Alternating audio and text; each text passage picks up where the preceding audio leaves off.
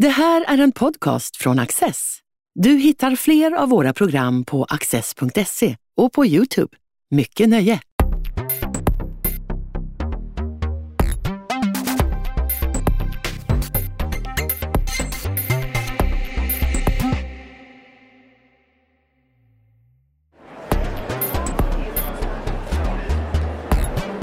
Maria Kyrchen är poet, prosaist och kritiker med en passion för rymden. Hennes bok Rymdens alfabet utkommer i år, 50 år sedan människan för första gången landsteg på månen. Det är en kulturhistorisk berättelse om rymdfartens utveckling skildrad från A till Ö. Maria Kyrsen samtalar med Katarina O'Nils Franke om vetenskap, science fiction och den mänskliga nyfikenheten på rymden. Maria, du har skrivit en eh, kulturhistorisk berättelse om rymdfartens utveckling. Eh, det är också en berättelse om människans förmåga och vi har i 50 år nu kunnat fara ut i rymden och landa på månen. Mm. Det är ett väldigt omfattande verk. Hur länge har du skrivit på den här boken? Jag började på ett sätt att arbeta med boken när jag var ett litet barn för att jag är jämnårig med den bemannade rymdfarten. Jag var två veckor när de sköt upp Gagarin i rymden och han var ju den första människan som var där i rymden. Så det har följt mig sedan jag var liten, rymdfart och fascinationen för rymdfart. Men arbetet konkret med själva boken började 2016 så jag har arbetat i ja, två, tre år.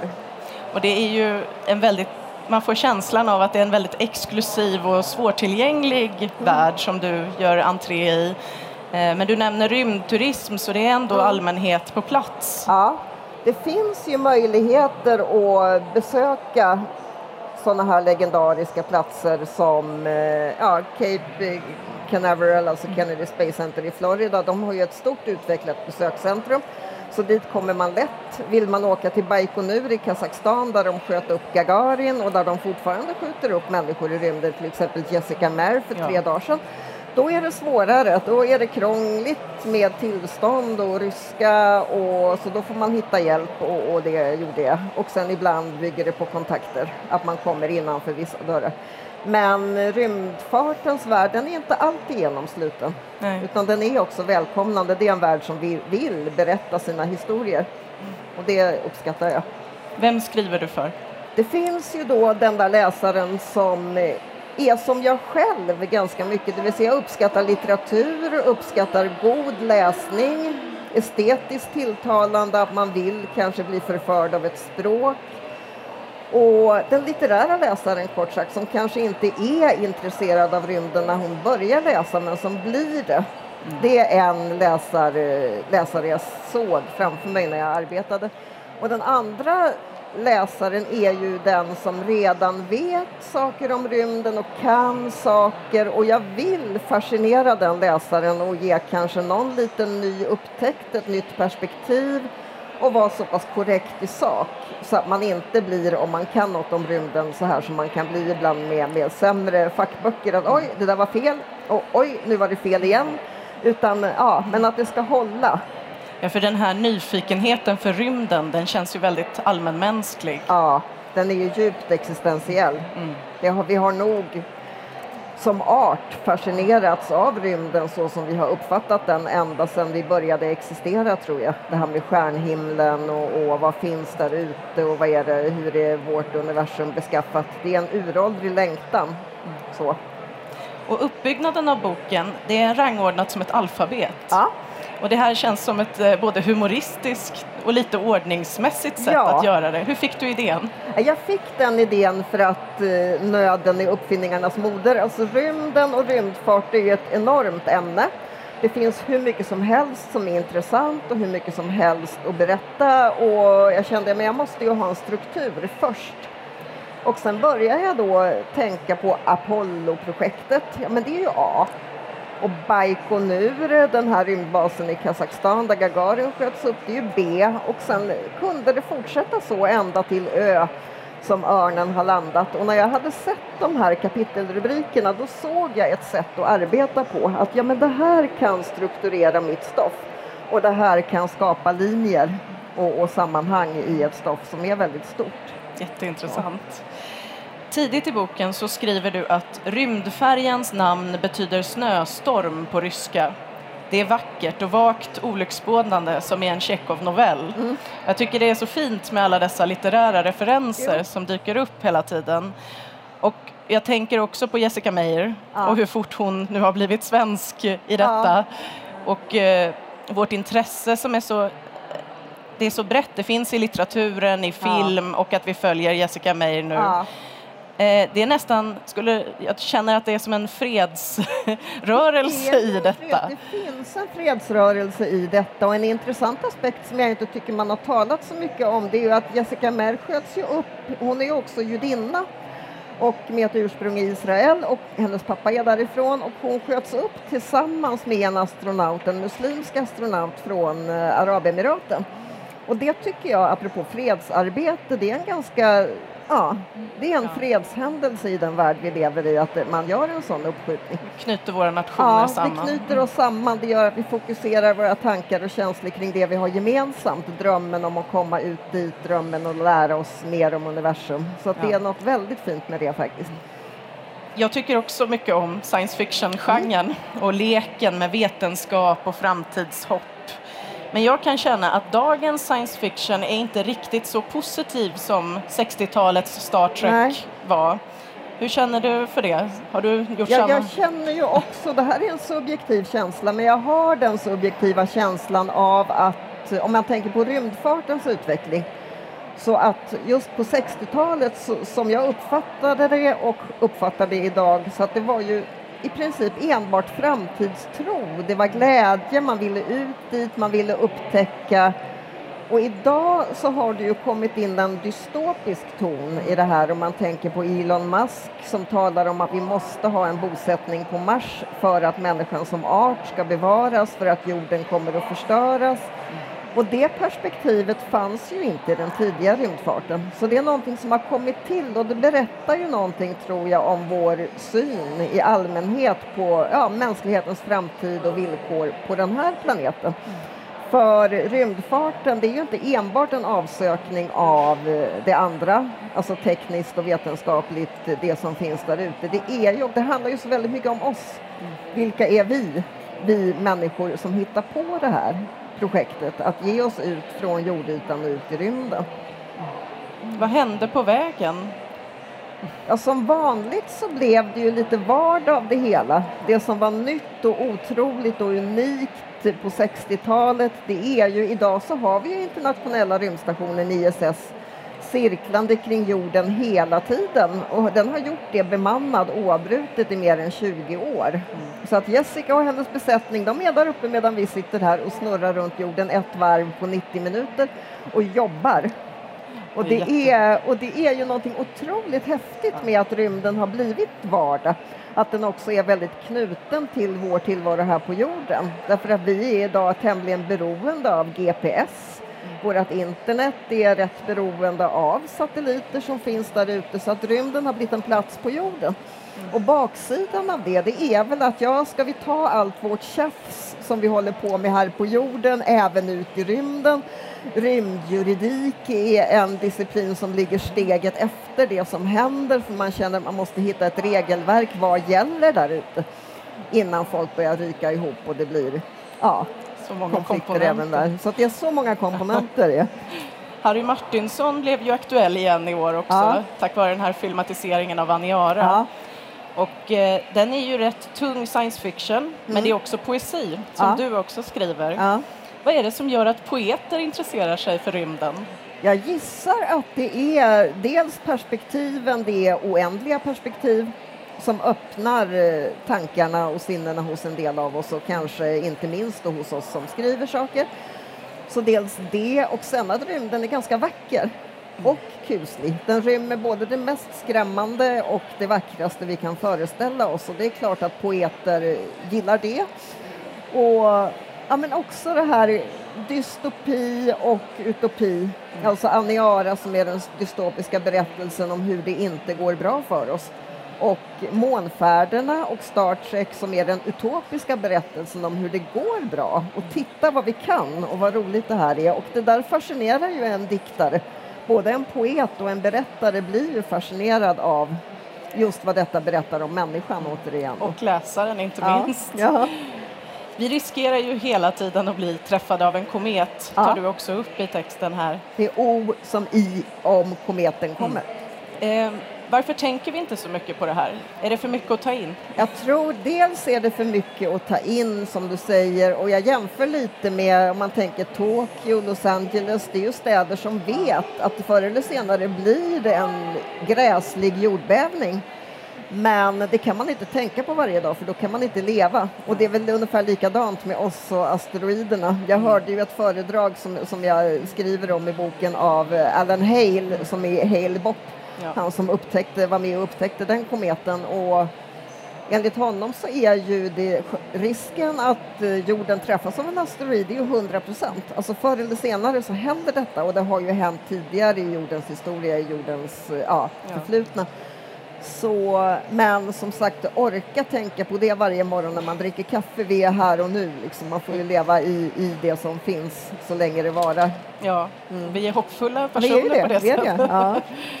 Du ställer frågan vad som driver en människa att utsätta sig för riskerna som kosmonautyrket ja. innebär. Vad har du fått för svar? Jag har ju fått svar av en fantastiskt spännande kosmonaut, eller kosmonautveteran. Idag är han faktiskt chef för Roskosmos som är då Rysslands NASA, Sergej Krikalev. Och han var uppe på Mir, han är en väldigt meriterad astronaut och han sa vi träffades i Moskva och åt middag. Det var übermysigt. Det här var en sån väldigt mysig kväll. Och, och då frågade jag det här och då sa han två saker. Han sa dels nyfikenhet, att en eh, astronaut, kosmonaut behöver vara nyfiken på saker. Och då kände jag, men det är ju som att vara författare. Ja. Man måste vara nyfiken på ja, saker helt enkelt som finns och som man inte vet något om än. Och så sa han att man måste gilla problem. Alltså, verkligen tycka om att befinna sig uppe på Mirri i en liten burk i rymden där det är problem varje dag. Det är det ju på en rymdstation. Och det är, vissa problem har man övat på, man har vetat att så här kommer det att bli. Andra problem kommer som kompletta överraskningar och då löser man dem och så tycker man det är kul. Och där känner jag som poet att där hänger jag inte riktigt med. Alltså jag älskar ju att det finns människor som orkar med och vara så nyfikna på problem så att de åker ut i rymden.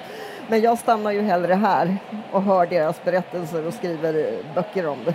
Men fascineras av hur en penna kan lösa problem. Ja. Berätta gärna lite Pennan, mer. ja, ombord på Apollo 11 månlandare när de skulle åka iväg tillbaka från månen då, Buzz Aldrin och Neil Armstrong efter sin, sitt framgångsrika dygn när de hade gått runt på månen och forskat och samlat prover och så skulle de åka tillbaka. Då visade det sig att strömbrytaren på startmotorn inuti månlandaren har ramlat av. Alltså, fatta känslan. Man måste ha den strömbrytaren för annars blir det ingen start. Och Buzz Aldrin då började ju fundera på det här och eh, som många astronauter så var han ju, eh, hade en ganska sval läggning. Det är ju ingen idé att få panik. Ingenting blir ju bättre av det. Så utan att få panik så bara funderade han på ja, hur ska vi lösa detta och så kom han fram till att ja, men jag har ju en penna här i bröstfickan, en sån här filtpenna med ett lock på. Och det där locket ser ut ungefär som strömbrytaren gjorde. Jag prövar att sätta dit locket på pennan och så gjorde han det och det funkade. Och sen åkte de iväg. Apropå att, problemlösningen. Och också apropå det här att hitta enkla lösningar på ja. svåra problem. För vi har en bild, tror jag, av att rymden det är enormt high-tech. Och det är det ju, det stämmer ju. Det är ju enormt high-tech. Och samtidigt så är det att också de här plötsliga enkla lösningarna kan verkligen låsa upp ett problem. Mm. Bara man har liksom fantasi nog. Så att ha lite fantasi i rymden är nog inte heller fel, tror jag den här kopplingen mellan skönlitteraturen, fiktionens ja. värld och verkligheten, ja. det tycker jag är så kittlande och det är så intressant hur vi följer rymdens utveckling ja. med vår litteratur. Vilket har vi kommit längst med, eller nått längst med? Är det rymdskildringar eller är det våra fysiska rymdfärder? Och det var ju en bra fråga faktiskt. Lite filosofiskt. Ja, den är filosofisk. Och det är olika perspektiv och samtidigt är det sammanfallande perspektiv för att litteraturen ligger ju ofta steget före. Vi hade ju skrivit litteratur om månfärder i hundra år innan de blev verklighet och det har skrivits litteratur om marsfärder som ännu inte är verklighet och om undergångar som Aniara då som förhoppningsvis inte blir verklighet och som inte har blivit verklighet än. Så där ligger ju litteraturen före ofta när det gäller att liksom gestalta hur det skulle kunna bli. Och sen på ett annat sätt så är ju, ja men när vi väl är på månen så toppar ju det allt som litteraturen någonsin kunde gestalta. Alltså själva den konkreta erfarenheten när den är där, genomförd tack vare teknik, vetenskap, nyfikenhet och vilja att lösa problem, så så dit kommer ju inte litteraturen av sig själv. Nej, de drar lite av varandra. Ja, nästan. de här två fälten i människan tror jag generellt behöver varandra. För att utan endera så blir vi ganska torftiga varelser. Antingen vi är enbart drömmande skönlitteratörer eller enbart ja, tekniskt inriktade på att ja, bygga saker. Så. Kapitel T i din bok mm. står för topphemligt. Mm. Och det här är ju spännande grejer. Ja. Man ser framför sig tunga säkerhetsdörrar och hemliga dokument. Mm. Har eh, säkerhetsföreskrifter och sekretess varit något slags hinder i din Nej, skrivande? inte för mig. För jag har inte gått så djupt in i saker som har hänt som kanske fortfarande är hemliga. Och sen så lyfts ju den där sekretessen när saker har hänt. Så det händer ju mycket nu som jag aldrig skulle komma åt om jag försökte. Och det har ju dels med det här att göra men också har det att göra med ja, men att det har blivit en företagsverksamhet att uh, göra rymdfarkoster. Det är liksom SpaceX, det är andra företag som står i centrum. Det är inte längre enbart NASA, Roskosmos och uh, då finns det ju inte samma intresse att berätta utåt av olika anledningar. Och det där, jag pratade med en rymdhistoriker i USA som förutspådde att det kan bli ett problem i framtiden därför att de här arkiven kommer att behandlas som företagshemligheter och då kommer de att bevaras. Att vi är liksom beroende av, ja men om Elon Musk har lust så kan ju han skicka ut en Tesla i rymden eller berätta allt de har gjort eller också låta bli. Så, så det är en aspekt av det som är, men, men det finns ju i sakens natur att det är klart man håller tätt om det man håller på med så länge man håller på med det och ser till att man inte i onödan släpper in andra. Dels av praktiska skäl och sen också för att ja, men människan tycker om hemligheter. Vi gillar att ha en hemlighet som ingen annan vet om och som man sen kan berätta om. Och det där ser man ju i rymdfarten när man nu börjar lyfta vissa just sekretess topphemliga stämplar. Blir det mer så när man gör en, den här Jessica Meyer-uppskjutningen, att folk intresserar sig eller det påverkar kanske inte? Jag tror att intresset, det känns, det här är en känsla jag har, det är ingenting jag har undersökt på något ordentligt sätt, men min känsla är att intresset är konstant. Det finns ett konstant intresse för att människor åker upp i rymden och kommer tillbaka. Det är någonting i den berättelsen som också har mytologiska kvaliteter. För det är ju när eh, Apollo 11 åkte till månen så var ju det materialiserandet av en uråldrig berättelse just om den där resan om man tänker argonauterna i, i den antika mytologin som, som åkte iväg och hämtade ett gyllene skinn och kom tillbaka. Det är samma typ av hjälteberättelse fast nu på riktigt och längre än vad någon annan berättelse har kommit hittills. Så återigen, berättelsen och fakticiteten, då de eh, samarbetar med varandra på ett ganska spännande sätt tycker jag. Men sen var det ju kul när vi hörde det här topphemligt föredraget och det var ju en gammal astronaut som var med också på 60-talet när USA skulle bygga en topphemlig spionrymdstation. Det var ju liksom i början av 60-talet. Och då var han med den här farbrorn som nu var ganska eh, åldrad och som stod och berättade för oss och så han bara tittar ut över publiken och säger att jag måste säga att det känns jättekonstigt att stå här och berätta det här bara så. För jag fick ju inte säga någonting Nej. till någon. Jag fick inte säga något till min fru ens. Och hade det här varit på den tiden och jag hade berättat det här för er, då hade vi fått lov att skjuta er allihopa efteråt. Och det, och det var väl i och för sig kanske ett skämt, men man förstod på honom att det var verkligen speciellt för honom. Ja. Att det oerhört hemliga hade blivit allmän egendom för en allmänhet på ett föredrag som det här. Mm. Så. Vilken omställning. Ja. Vi har inte bara skickat upp människor och hunden Laika i rymden. Mm. USA har även rymdfartstränat apor. Oh ja. Ja. Kan du berätta lite mer om det? Ja, de skickade ju upp apor redan på 40-talet faktiskt med sina, det var ju före rymdfarten egentligen, det var ju missiler man skickade upp då i samarbete. De hade ju hämtat Werner von Braun som var ansvarig för Nazitysklands V2-raketer. Han transporterades lite smidigt efter kriget till USA och blev så småningom ansvarig för deras Apollo-raketer och fick liksom ett rentvättat förflutet. Och, det där tycker jag är en av de mest pragmatiskt intressanta historiska berättelserna som rymdfarten levererar. Att oj då, samma kille. men nu är det rymden som hägrar. Men, men han var, var, med och gjorde missiler då åt uh, USA redan uh, ja, väldigt snart efter kriget. Och då skickade man upp apor som förstås inte kom ner igen. Man ville bara se vad som skulle hända med dem mm. i rymden. Men sen flera apor som skickades upp kom också tillbaka friska och sunda och några av dem levde ända in på 80-talet och var ganska, apropå kultförklarade ja. astronauter, var även apan Sam var ju liksom så här, åh han har varit i rymden och här är han nu liksom och får bananer av oss som vi undrar om honom. Och det var schimpanser, fanns det ja, något särskilt schimpanser och rhesusapor var det. Var det viktigt artskillnad? Ja, på ett sätt så är det väl bra att skicka upp primater i, eftersom de liknar människan, både i reaktioner och fysiologiskt. Så vill man forska på vad som händer med en levande varelse i rymden så är väl en primat bra att forska på. Kommer vi skicka upp robotar i framtiden? Ja, de är redan där uppe. Ja, det, det finns redan robotar på ISS.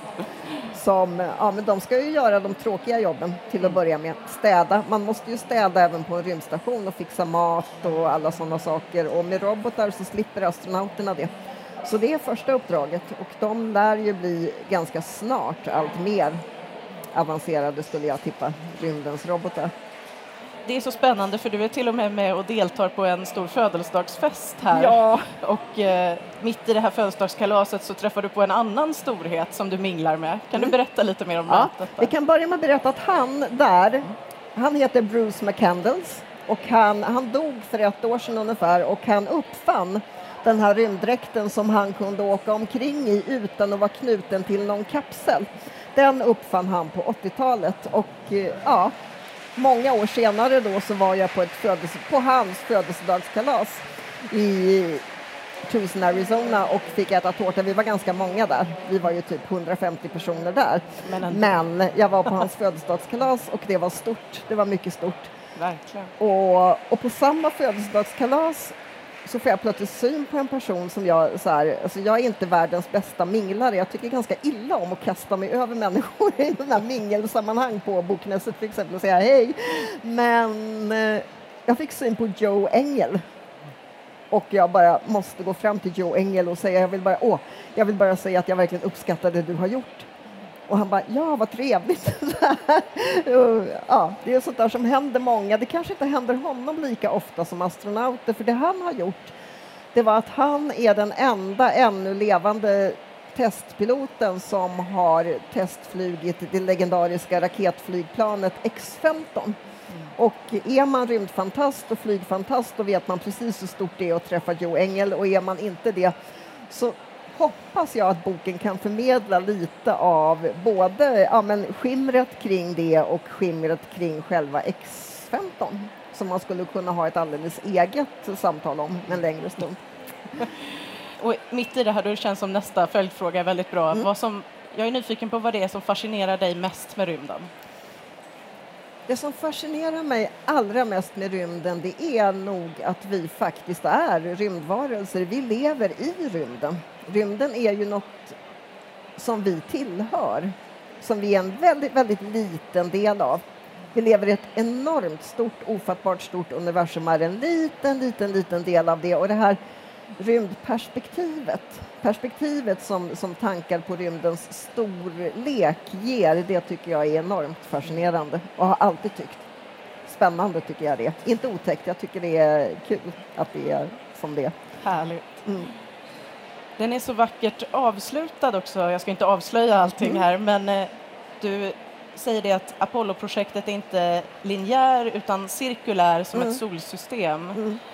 Och den här resan, jag undrar om, har boken väckt nya tankar om nästa projekt du skulle vilja skriva? Ja, jag har ganska klart för mig vad nästa projekt kommer att bli. Jag kan ju berätta att jag hade tänkt att eh, nu så är det jordens tur.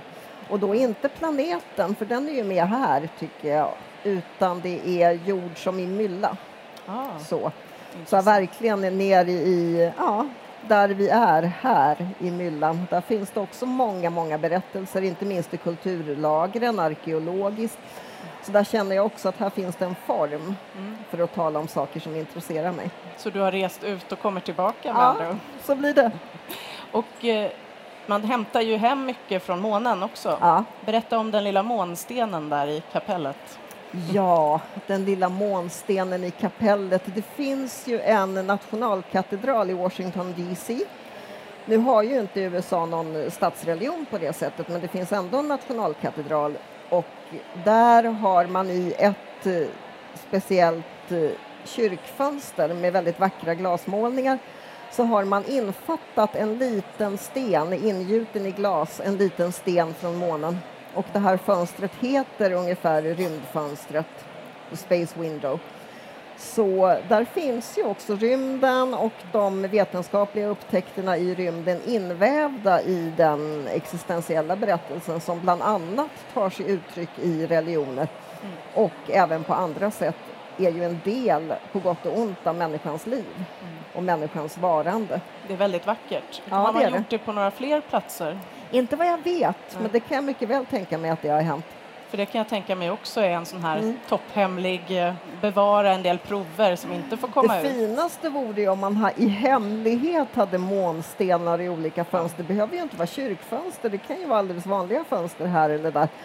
Så att det är bara den som har gjort fönstret som vet att i det här fönstret finns det en sten från månen. Apropå att vi tycker om hemligheter, vi tycker om det som är lite så här esoteriskt, det som är dolt, okult, gåtan. Och det är också ett skäl att fascineras av rymden, att även om vi har lärt oss mycket och den astronomiska forskningen ligger långt framme när det gäller att förstå hur universum är beskaffat, det händer ju jättemycket, så är det ju fortfarande gåtan finns kvar, mm. rymdens gåta. Och det är ju ett skäl att aldrig sluta fascineras, att det kommer alltid att finnas en dold sten i den här rymden som vi inte känner till men som vi anar och det driver oss vidare.